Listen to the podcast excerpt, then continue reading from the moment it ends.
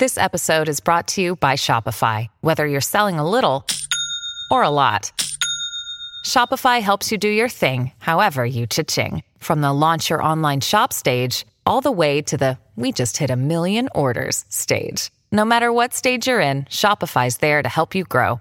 Sign up for a $1 per month trial period at shopify.com slash special offer, all lowercase. That's shopify.com slash special offer. The Binge. Like any good disciple, Joseph Grenon understood that his body is a temple, which might be why he developed a thing for running. Running in general, it seems, is something Joseph and his father Mark had gotten quite good at over the years. From the US to the DR to, it seems, everywhere in the world. But he had no idea it wasn't just his health minded friends tracking his progress in the Adidas running app. As soon as Eli DeGan, the bleach hunter, discovered his runtastic profile, he reported Joseph to the feds. Representatives from the DOJ and FDA didn't comment on the investigation, so we can't know for sure whether Eli was the one to reveal their location. But he did, in fact, reveal the location of Joseph and Mark to the world. They were in Colombia, in a coastal city called Santa Marta. It's a small housing complex that's set up in the way that it has like a, a, a patio that's shared by most of these houses in the middle. That's Patricia Laya, a reporter for Bloomberg News in Bogota, Colombia. When U.S. law enforcement got wind of the Grenons' location, they contacted Colombian law enforcement. They were going to need all the help they could get. Each house has a different entrance, a different garage, and things of the sort. So many ways to escape. Which is why something of a SWAT team waited in the early hours of the morning outside the housing complex. There was a big team there. Uh, some of them were carrying military style weapons. They will take father and son by force if they have to. At last, the moment arrived. The team entered the complex, past the tightly packed apartments. Neighbors completely unaware that an internationally wanted citizen was in their midst, leaning out of their windows. First, they went for the son, Joseph, Mark's right hand man, his intrepid co host on the G2 Voice podcast. They knocked on the door for a long time before he finally appeared. And when they got there, he was in his boxers, uh, sort of wondering what was going on. He was in his underwear, groggy and confused. There wasn't enough time to run or to tell his dad that the law had arrived. They also knocked for a very long time. At first, Mark didn't answer. Had he been alerted by someone in the building? They knocked and knocked and knocked until at last Mark appeared at the door. The same thing happened. Mark opened the door in his boxers as well. Like father, like son. Mark let the authorities in. Some of the police went inside their houses and started to set aside the MMS or the what they assumed were the chemicals they were using for MMS, uh, which they had inside their houses. Too late to hide the evidence. Joe and Mark were stripped of their clothes and their sacrament.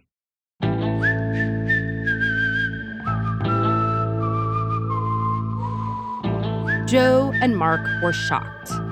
Maybe it's because they really thought their day would never come. This split second, holding the door open, bleary eyed in their skivvies, would be the last few minutes as free men for a long, long time. Maybe forever.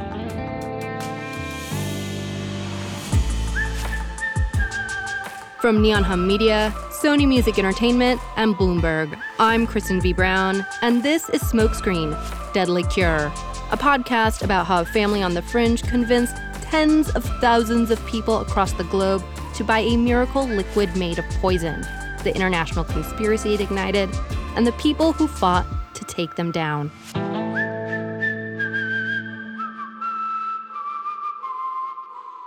Episode 6 The Raid. Mark Grenon had evaded the government for years, not just from a regulatory perspective. Even when authorities had shown up to arrest all four Grenons in Florida, they were only able to catch two. Which is kind of funny because it's not like Mark and Joseph were exactly keeping their mouths shut. They were running their mouths for hours each week on their podcast. In fact, long before that Adidas app became their Achilles heel, they basically revealed where they were hiding to their listeners. Here's Mark, being coy. So let's just pick a country. Uh, no, let's just pick Colombia. Use it because we do it here. Everywhere in Colombia, people can come, and we got people in Colombia that already help people. As it turns out, they'd been hiding in plain sight in Colombia for quite a while. For years. What on earth were they up to during that time? We needed to find out. So I asked my colleague Patty to hop on a plane from Bogota to the seaside town of Santa Marta. Santa Marta is a very popular tourist destination in Colombia, and I have been there before as a tourist several times. This was the first, my first work trip to Santa Marta. I realized, you know, there's so much that we don't know about what their life looked like in Santa Marta, even though they spent so many years there. And I was put in contact with a local reporter in Santa Marta Priscilla Zuniga is a reporter who covers security in Colombia and is from Santa Marta, this coastal town at the tippy top of Colombia where Mark and Joseph had been on their permanent vacation. There's a lot of uh, local flights, so most of the people coming in and out are Colombians. But there are international tourists, and I did run into a lot of them at, the, at my hotel. The beaches themselves in Santa Marta are not the most spectacular, but just a short boat ride away, you have the a natural park called Tayrona, where a lot of tourists want to visit. So if you're able to just take sort of these speedboats and 20 minutes, you're in a beautiful beach with crystal blue waters. And it was here, in what could be a location for a future season of White Lotus, that Mark and Joseph and their family had been hiding undetected, in plain sight. It wouldn't be hard for the local law enforcement to track them down. Our most important interview uh, was the the criminal head of, of Magdalena's prosecutor's office, which is the department where Santa Marta is. Buenos días, mi nombre es Don Ángel Ardile Emiliani. Soy el jefe de análisis criminal de la seccional Magdalena de la Fiscalía General de la Nación. Don Angel is no nonsense. You get the sense you wouldn't get away with much if he was your dad. He's a very serious person. Um, you can tell that he comes from a police background. It's a it's a government building, so there's a lot of security going in. You have to go through the metal detector and all that. He leads the criminal unit, right? So his team is outside of his office, and inside of his office, he has a lot of the sort of the awards that he's won over the years. In one corner, there's a bulletproof um, sort of outfit that he has on a mannequin. There was a reason Patty and Priscilla saw Don Angel first. He says it plainly. He heard about them probably 24 to 36 hours before arresting them, right? And it was in those hours where they sort of figured out where they lived and what they were doing that he realized that there were so many people around him that knew of the Grenons and knew about MMS. He just himself had no idea about the topic. The Church of MMS had been making inroads among his friends. They'd been taking the sacrament and endangering themselves. When Don Angel realized all this, he didn't hesitate. In just a day and a half, he actually found out plenty about the Grenon's operation. He remembered sort of when, when they got this assignment and how they spent basically the following day trying to trace down where the two of them lived, uh, where they were having sort of these seminars that they offered uh, for people to come into Santa Marta and receive healing for, for about a month or so, and where they were selling MMS and all that. They'd made themselves into a little travel destination for tourists looking to cure themselves. They had plenty of MMS holed up in their homes. It felt like they weren't just passing through. Maybe Mark and Joe had been in Colombia for a while. How long had they been in the country? How were they able to stay? Patty and Priscilla talked to a local immigration official. He was able to look into the immigration system and see both Mark and Joseph had been married to Colombian citizens. So the last visa that they had um, was through marriage. And according to the information that he was able to give us, Joseph was even naturalized as a Colombian citizen at some point after having stayed in Colombia for so many years. They'd put down roots, and yet it had taken the FDA this long to track them down. The immigration official was near downtown Santa Marta, which isn't very big. You definitely need a car to drive around. It's not like you're walking around these places. But this was all near downtown Santa Marta, which is about a 20 minute drive from Rodadero, which is uh, where the Grenons used to live. None of this would have been too hard to figure out. Mark explains it all in his book. Apparently, they moved to Colombia in 2012, after leaving the Dominican Republic. The way he tells it, the cost of electricity was simply too much in the Dominican Republic. Seems like a pretty drastic move just for a utility bill, but okay. So, likely the feds knew about the Grenons' general whereabouts for a while, which makes sense with everything we've learned about MMS so far. It sometimes takes years for indictments to come down to purveyors. Now, up until this point, the Grenons had made the Genesis 2 church into a global operation, a widespread and deeply resourced operation, which, at least as an idea, had spread well beyond the individual efforts of the Grenons. But the Grenons themselves, they ended up settling down in an area that had seen better days. This is in Rodadero. It's about a 20 minute drive from downtown Santa Marta. And this is a part of town that you could tell has sort of lost its shine a little bit. You can tell that it used to be a pretty wealthy area uh, near Santa Marta, but isn't so much so anymore. Priscilla told Patty that Santa Marta used to be a center for drug sales in Colombia. So a lot of money poured into the region. Fast. Usually, these giant, fancy, shiny new buildings are built when there's a lot of drug money coming into this area. But it went away just as fast.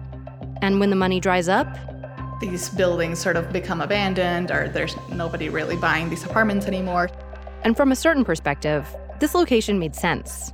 Rodadero had what the Grenons needed to set up shop empty apartments for tourists looking to get away, and get their MMS and attend a seminar or two that Genesis 2 put on. When Priscilla and Patty drove out to Rodadero, they were looking for some spired temple, or at least a sprawling estate, or better yet, a compound. No luck. But they did find a neighbor. So we we meet this lady at the this property that she's trying to sell near downtown Santa Marta. That's where she agreed to meet us. Um, she was also kind of hesitant to speak about them because she knew the Grenons pretty well and was actually friendly with them. Her husband actually knew Mark and Mark's wife pretty well. We took her to get coffee and she she sort of loosened up a little bit and she started to tell us about how she thought it was really unjust that they had been um, arrested. She considers the Grenons really good people. Yo pienso que no es ningún pecado, igual como hay tantas tiendas naturistas donde de pronto no te gusta la medicina tradicional por tema de contaminación. She says they talked about a lot of natural medicines. His interest in those medicines didn't seem like a sin or anything, she says. The Grenons had always helped anyone out who had questions about natural alternatives, she told Patty personas muy amables, muy agradables. Él era un señor muy, muy educado y con esos ojos She remembered Mark as well educated, a pleasant and warm person. And then she admits she used to get MMS from them. She bought it from Mark's wife, and she even had a roll on version that she showed us in her house that she used to roll on for bruises and back pain and things of the sort. She also suggested that the Grenons were unfairly targeted. that it was all part of a bigger conspiracy to suppress MMS. She says that it's all part of the pharmaceuticals plot to try to keep MMS from being uh, discovered by the world as this miraculous cure. And she took it herself, she gave it to her kids as well. Um, she claims that it's one of the reasons she never got COVID and she had a good experience with MMS. She hadn't just bought the cure, she had bought into the lies. The Grenons had convinced plenty of people. Something funny that Don Angel told us is that after he found out about the Grenons and MMS, he started finding out about several people in his office that took it and he had no idea.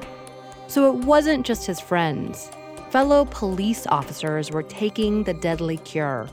He says that it's something that once he found out about it, he started to hear about more and more people who were taking MMS around him. It was popular, or it remains popular still in, in Santa Marta. From the sound of it, Mark and Joseph were living a good life in Rodadero. Had roots, a community. The neighbor even told Patty that they fell in love. She told us that Mark and his wife had a very loving relationship, um, that Joseph's kids uh, would be running around the neighborhood all the time, like riding their bikes or skating that they never gave the impression of being wealthy individuals. They were sort of low key, uh, dressed down most of the time in shorts and flip flops, but that they were always just very nice neighbors. There was an ease to their lives there. Joseph could even walk his kid to school. It was that close. We knew what preschool they went to because we saw a photo of them holding this little diploma. And the preschool, we drove by it. It's r- literally two blocks away from the Grenons housing complex. Apparently, the Grenons lived right next to each other in this housing complex, with about 30 homes, all about two or three stories tall. That Genesis 2 sprawling estate, it wasn't an estate at all. They're very narrow, um, and the third story tends to be sort of a terrace where, where people hang out with, given the beautiful weather. In fact, to our surprise, Mark and Joseph and their families were not basking in wealth and opulence at all. You know, it looks like a middle class housing complex, uh, small but nice houses, all built right next to each other. As soon as you walk in, everybody sort of pops their head out. You know, it's one of those housing complexes where everybody's in each other's business. Meaning, people really noticed when Patty and Priscilla showed up. They played it cool pretended to admire the facade. There were mango trees, so the birds were all over the mangoes. This was likely the nexus of their life in Colombia. So it wasn't really a church or a spa, not in the way I imagined anyway. It was just one big housing complex where the Grenons did business, where they lived, sold MMS, and rented out rooms for their so called detox facility, the Genesis 2 Church Restoration Center. The goal, Mark would later write in his book, was to recruit new bishops to run the center. And if you look at the um, pamphlets or or what they were sort of selling about these month long stays for people to come and, and heal themselves. They promised them beach access, warm weather, natural foods, and that's something that you can get there for a very cheap price. But also, Mark could sell it. Consider it a 30 day, all inclusive vacation right on the water. All foods, almost all organic and raw, provided. Balcony views of the beach, daily personal guidance, sacramental videos, a copy of his book, and Genesis 2 church sacraments for detoxing. For only 6,000 bucks a month, you could cleanse your way to purity, to perfection. If the body was the temple, Santa Marta was the Vatican. There was an upside for the Grenons. This type of thing attracted the type of person who might go home to talk about MMS and spread the word of what a relaxing and cleansing retreat this all was. I can see it. Maybe an aging hippie or a social media influencer, committed to living well. Our guess was that they were not staying inside of the Grenon's house, but rather rented apartments nearby, near nearby where the Grenons lived that were probably very cheap to rent out to these people coming in. And if they didn't have a good experience, they'd go back home to another country. End of story. In other words, not a lot to hold the Grenons accountable. It worked, the way all things do, until it didn't. Which, on some level, you have to guess Mark and Joseph knew, especially when their distribution partners in Bradenton, Florida, Jonathan and Jordan, were hauled out of their homes and into U.S. custody. It was only a matter of time before the feds would come for them, too. In the 1980s, Frank Farian was riding high as a successful German music producer. But he was bored. German pop was formulaic, dull, and very white. Frank had bigger dreams, American dreams. He wanted to create the kind of music that would rival larger than life artists like Michael Jackson or Run DMC. So he assembled a hip hop duo, two once in a lifetime talents who were charismatic, full of sex appeal, and phenomenal dancers. The only problem? One very important element was missing. But Frank knew just how to fix that. Wondery's new podcast, Blame It on the Fame, dives into one of pop music's greatest controversies.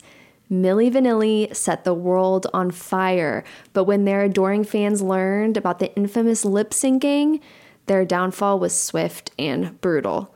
With exclusive interviews from frontman Fab Morvan and his producers, Farian and Ingrid Segieth, this podcast takes a fresh look at the exploitation of two young black artists. Follow Blame It on the Fame, Milli Vanilli on the Wondery app or wherever you get your podcasts. You can binge all episodes of Blame It on the Fame early and ad free right now by joining Wondery Plus. Hey, it's Kaley Cuoco for Priceline. Ready to go to your happy place for a happy price? Well, why didn't you say so? Just download the Priceline app right now and save up to 60% on hotels. So, whether it's Cousin Kevin's Kazoo concert in Kansas City, go Kevin, or Becky's Bachelorette Bash in Bermuda, you never have to miss a trip ever again. So, download the Priceline app today. Your savings are waiting. Go to your happy place for a happy price. Go to your happy price, Priceline. At the start of 2020, Mark was living the good life in Colombia, keeping the US government off of his scent. But after the raid on his family's Florida home, he could tell they were closing in. And then. Welcome, everybody, to this emergency broadcast from naturalnews.com. Emergency Pod. We're joined today by Mark Grenon from the Genesis 2 Church, which has been raided by U.S. Marshals under the orders of the FDA. Mark was invited on another podcast. Again, not this one. He didn't respond to requests for comment to be part of this one. He did agree to talk to Mike Adams, though, the self proclaimed health ranger. His jurisdiction includes the entire range of anti government fringe ideas, from anti vaxxing, COVID hoax conspiracies, and of course, MMS. This is government tyranny at its worst, invading a church, confiscating products and money, absolute government terrorism. Mark Grenon is currently in Colombia and he expects to be arrested and extradited at any moment. He joins us now with an emergency message for health freedom. Mark, thank you for joining me today. Mike Adams may have seen this as an emergency, and it's hard to know what Mark was thinking.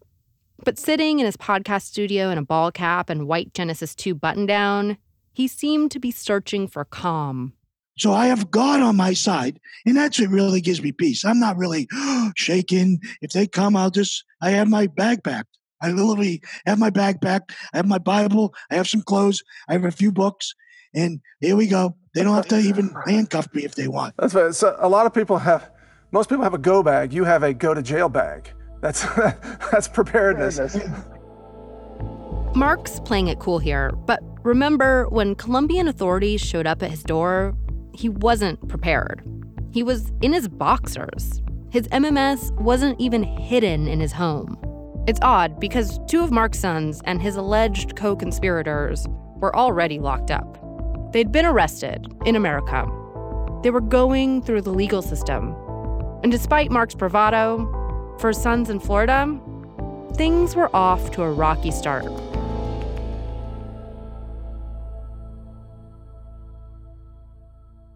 The day Jonathan and Jordan were arrested, they made their first appearance for a bond hearing before U.S. Magistrate Judge Amanda Arnold Sansone. Except they weren't in a courtroom. The two showed up in tiny little screens on Zoom. They'd been charged with conspiring to defraud the United States and to deliver misbranded drugs. I've spent a lot of time in court as a reporter. After you're arrested, you come before a magistrate judge. You hear about the charges you're facing, usually share your plans to get an attorney, and the judge decides if you'll sit in jail or get out on bail. A routine thing. Off the bat, it was clear that this was not going to be a routine bond hearing, and it probably wasn't going to be a routine case either. Almost immediately, Jonathan asked the judge if he could say just one thing. The court judge said, Of course. He said, quote, we will be defending ourselves until the Lord Jesus Christ changes it, and He is our lawyer and our defender. He had something else to add about how he was in danger in the middle of a pandemic. Quote, I'm in here right now during this COVID, and I'm protecting myself with my sacrament. They did not let me bring my sacrament with me, and now I could get sick and die in here right now. This is true. This is real. I don't have any sacrament with me. I can't take them. I don't know what to eat here. I eat very natural. All of my rights have been taken away. It went on like this. Throughout the hearing, the judge really urged them to consider getting a lawyer. It's not even a joint decision, she said. They don't have to do it together. She even asked if they wanted to have a public defender's office available just on standby. They said no. God is my attorney. The judge asked if there were any closing statements. Jonathan didn't argue his case. He simply had a question for the judge. Quote, I just wanted to say here, where is the Constitution in all of this? The judge responded, Well, you were essentially asking me legal advice, but right now I went over a lot of rights in the Constitution your right to remain silent, your right to have an attorney, so the Constitution permeates this whole process. This kind of back and forth would become standard in the case of the US versus the Grenons. In fact, the Grenons spent more time questioning the fairness of the proceedings than they did actually building a coherent defense. Then the email campaign started.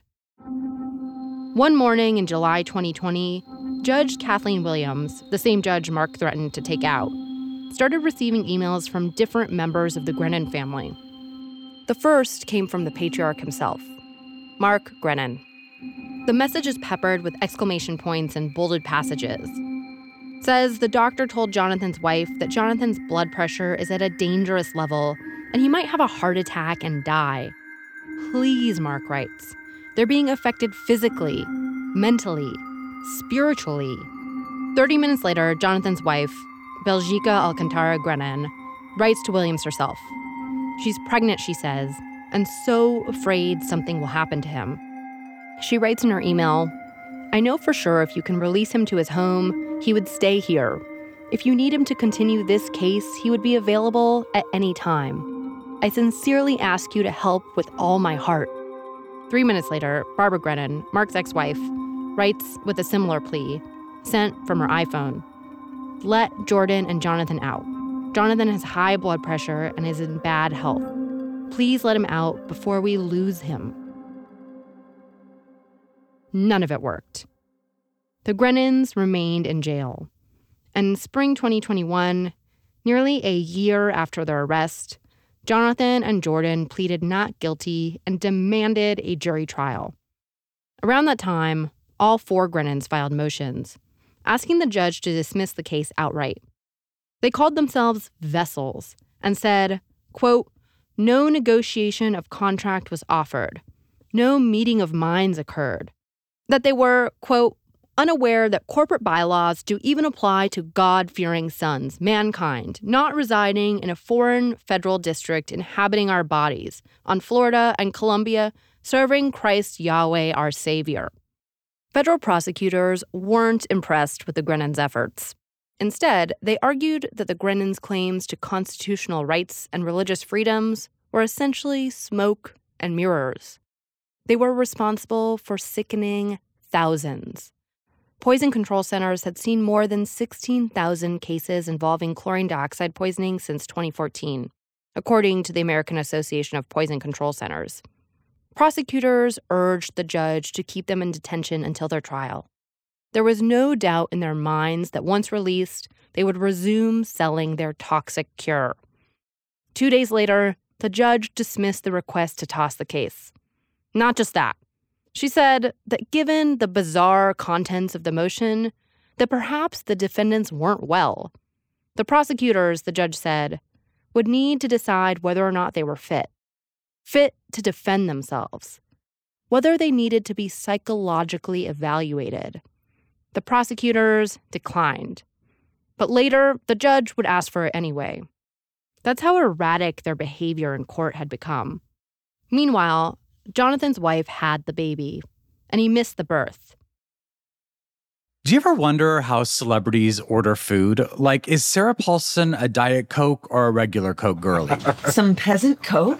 No. Or how does Sofia Vergara order a pizza? No, no, no tomatoes. I cannot eat tomatoes. tomatoes? Yes. Are you cool with mushrooms? Not really. if these are the details you need, and I know you do, I have the podcast for you. I'm Jesse Tyler Ferguson, and on my podcast, Dinners on Me, I take some notable friends of mine out to dinners in Los Angeles and New York City. Listen wherever you get your podcasts. That thing was delicious. In the 1970s, John Todd burst onto the evangelical scene with a shocking tale. He claimed to be a former witch involved in a then unheard of secret organization called the Illuminati and urged Christians to prepare for a violent world takeover. First of all, the number one weapon in everybody's home should be a 12 gauge pump shotgun. Hear the amazing story of one of the originators of the modern day conspiracy theory. From Magnificent Noise and Sony Music Entertainment, this is Cover Up The Conspiracy Tapes.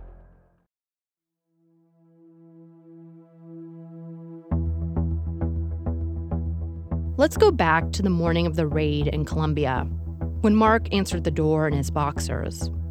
I want to go back to that moment because Mark tells the story differently. And those differences are telling. He says he was already awake, reading the Bible with his wife, when officers shoved an automatic rifle in his face. A SWAT team from Colombia smashed my door at 6 a.m. on the 10th of August when I had already given the U.S. Marshals my address of our home church there in Colombia because we were uh, doing nothing wrong and I had no fear. And I basically was calm. I told him, listen, in Spanish. I'm not afraid of you. I told you where I lived. Why are you doing this to me? We're a church. God's going to vindicate us, and every one of you are going to learn one day that you broke into an innocent man's home. We've done nothing. In his telling, he's unafraid. Mark stands up for himself and proclaims his innocence. And did you catch how he accuses authorities of breaking into his home? Yeah, in his telling, he doesn't answer the door. Mark knows how to rewrite the story so he's exactly who he wants to be the victim, the persecuted churchgoer, the innocent man who's brave and unrepentant.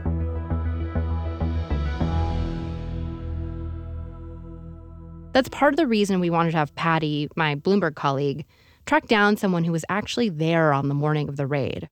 Here's Don Angel, criminal head of the local prosecutor's office, again. el día de la, del operativo, la Dirección Nacional trae una orden de captura de dos personas por un delito eh, de un tráfico de sustancias. Don Angel and his team were about to knock on the doors of Joseph and Mark. They had everything they needed a court order and an order from the Attorney General's office. Each person had a role. There was a goalkeeper who'd approach first and make sure the detainee couldn't make a phone call or flee. Agents came with mechanical tools and blunt instruments, ready to break a lock or knock down the door if need be. It was 5:30 in the morning. Con una orden judicial y una orden también de procuraduría. El primer equipo asume la responsabilidad del portero. Hay un portero que The agents secured the site, made sure there weren't any old people or kids, and made sure no one inside was armed. As Don Angel says, the protocol is basically put everyone in the living room and tell the person, Joseph, that there's a legal proceeding by the prosecutor's office. They read him his rights and told him he was under arrest, and that he should probably put on some clothes. The agents film it all. That's protocol two. The agents wear helmets with built in cameras. That's how we know what happened. Another team went to Mark's store where they found him in his boxers. The agents did the same thing with Mark secured the house, read the arrest warrant out loud. Mark responded that he didn't think he was doing anything wrong. Outside, Joe was anxious. So was his wife, Belgica. The agents sat him down in a rocking chair outside to calm him. Inside, the agents took stock of supplies. They didn't find any weapons. And they kept Joe and his dad separate. They didn't want them to communicate with each other. They were interviewed separately. And some of the police went inside their houses and started to set aside the MMS or the what they assumed were the chemicals they were using for MMS, uh, which they had inside their houses. Botellas o elemento a nivel probatorio eh, eran unos frascos o botellas de color blanco. Eh, Don Angel even says that inside Mark's house there was a space set up almost as a like a storefront of sorts. He also mentioned there was a space set up for as a recording studio, which is where we assume the Grenons would record their podcast. The agents got Mark and Joseph ready to go. This was right at the height of the pandemic, meaning Mark and Joseph got suited up in scrubs and masks intended to keep them from transmitting the very disease that they were certain MMS killed. El joven estaba un poco más eh, eh, inquieto, pero al final eh, el procedimiento eh, fue conllevado con In photographs, Mark and Joseph look almost stoic as men clad in bulletproof vests and helmets took them by the arms and led them into a car.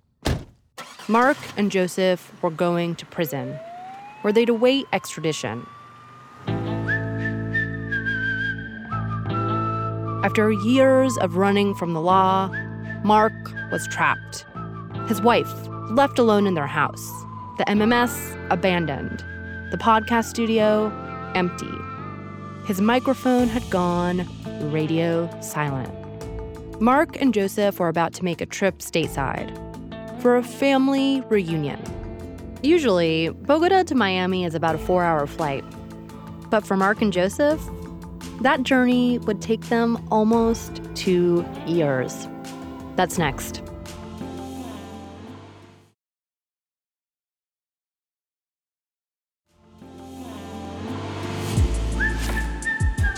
Smokescreen Deadly Cure is an original production by Neon Hum Media, Sony Music Entertainment, and Bloomberg.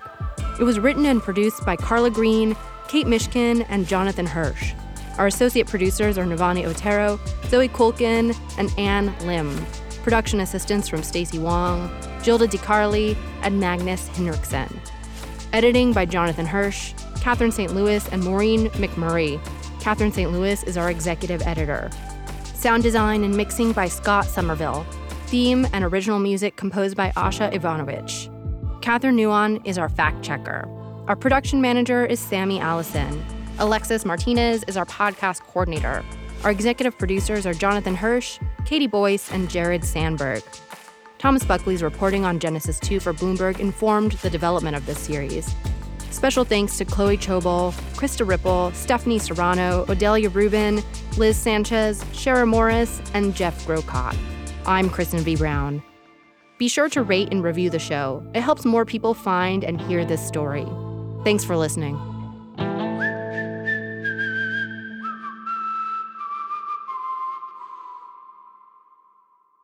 For emergency assistance, please call Poison Help at 1 800 222 1222 to speak with a poison expert or visit poisonhelp.org for additional resources. When you make decisions for your company, you look for the no brainers. And if you have a lot of mailing to do, Stamps.com is the ultimate no brainer. It streamlines your processes to make your business more efficient, which makes you less busy. Mail checks, invoices, legal documents, and everything you need to keep your business running with Stamps.com.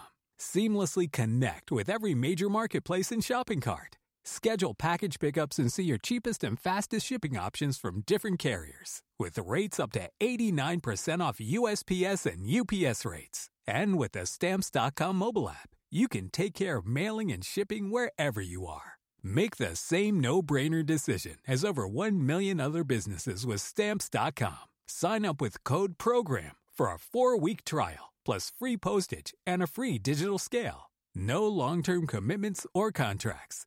That's Stamps.com. Code PROGRAM.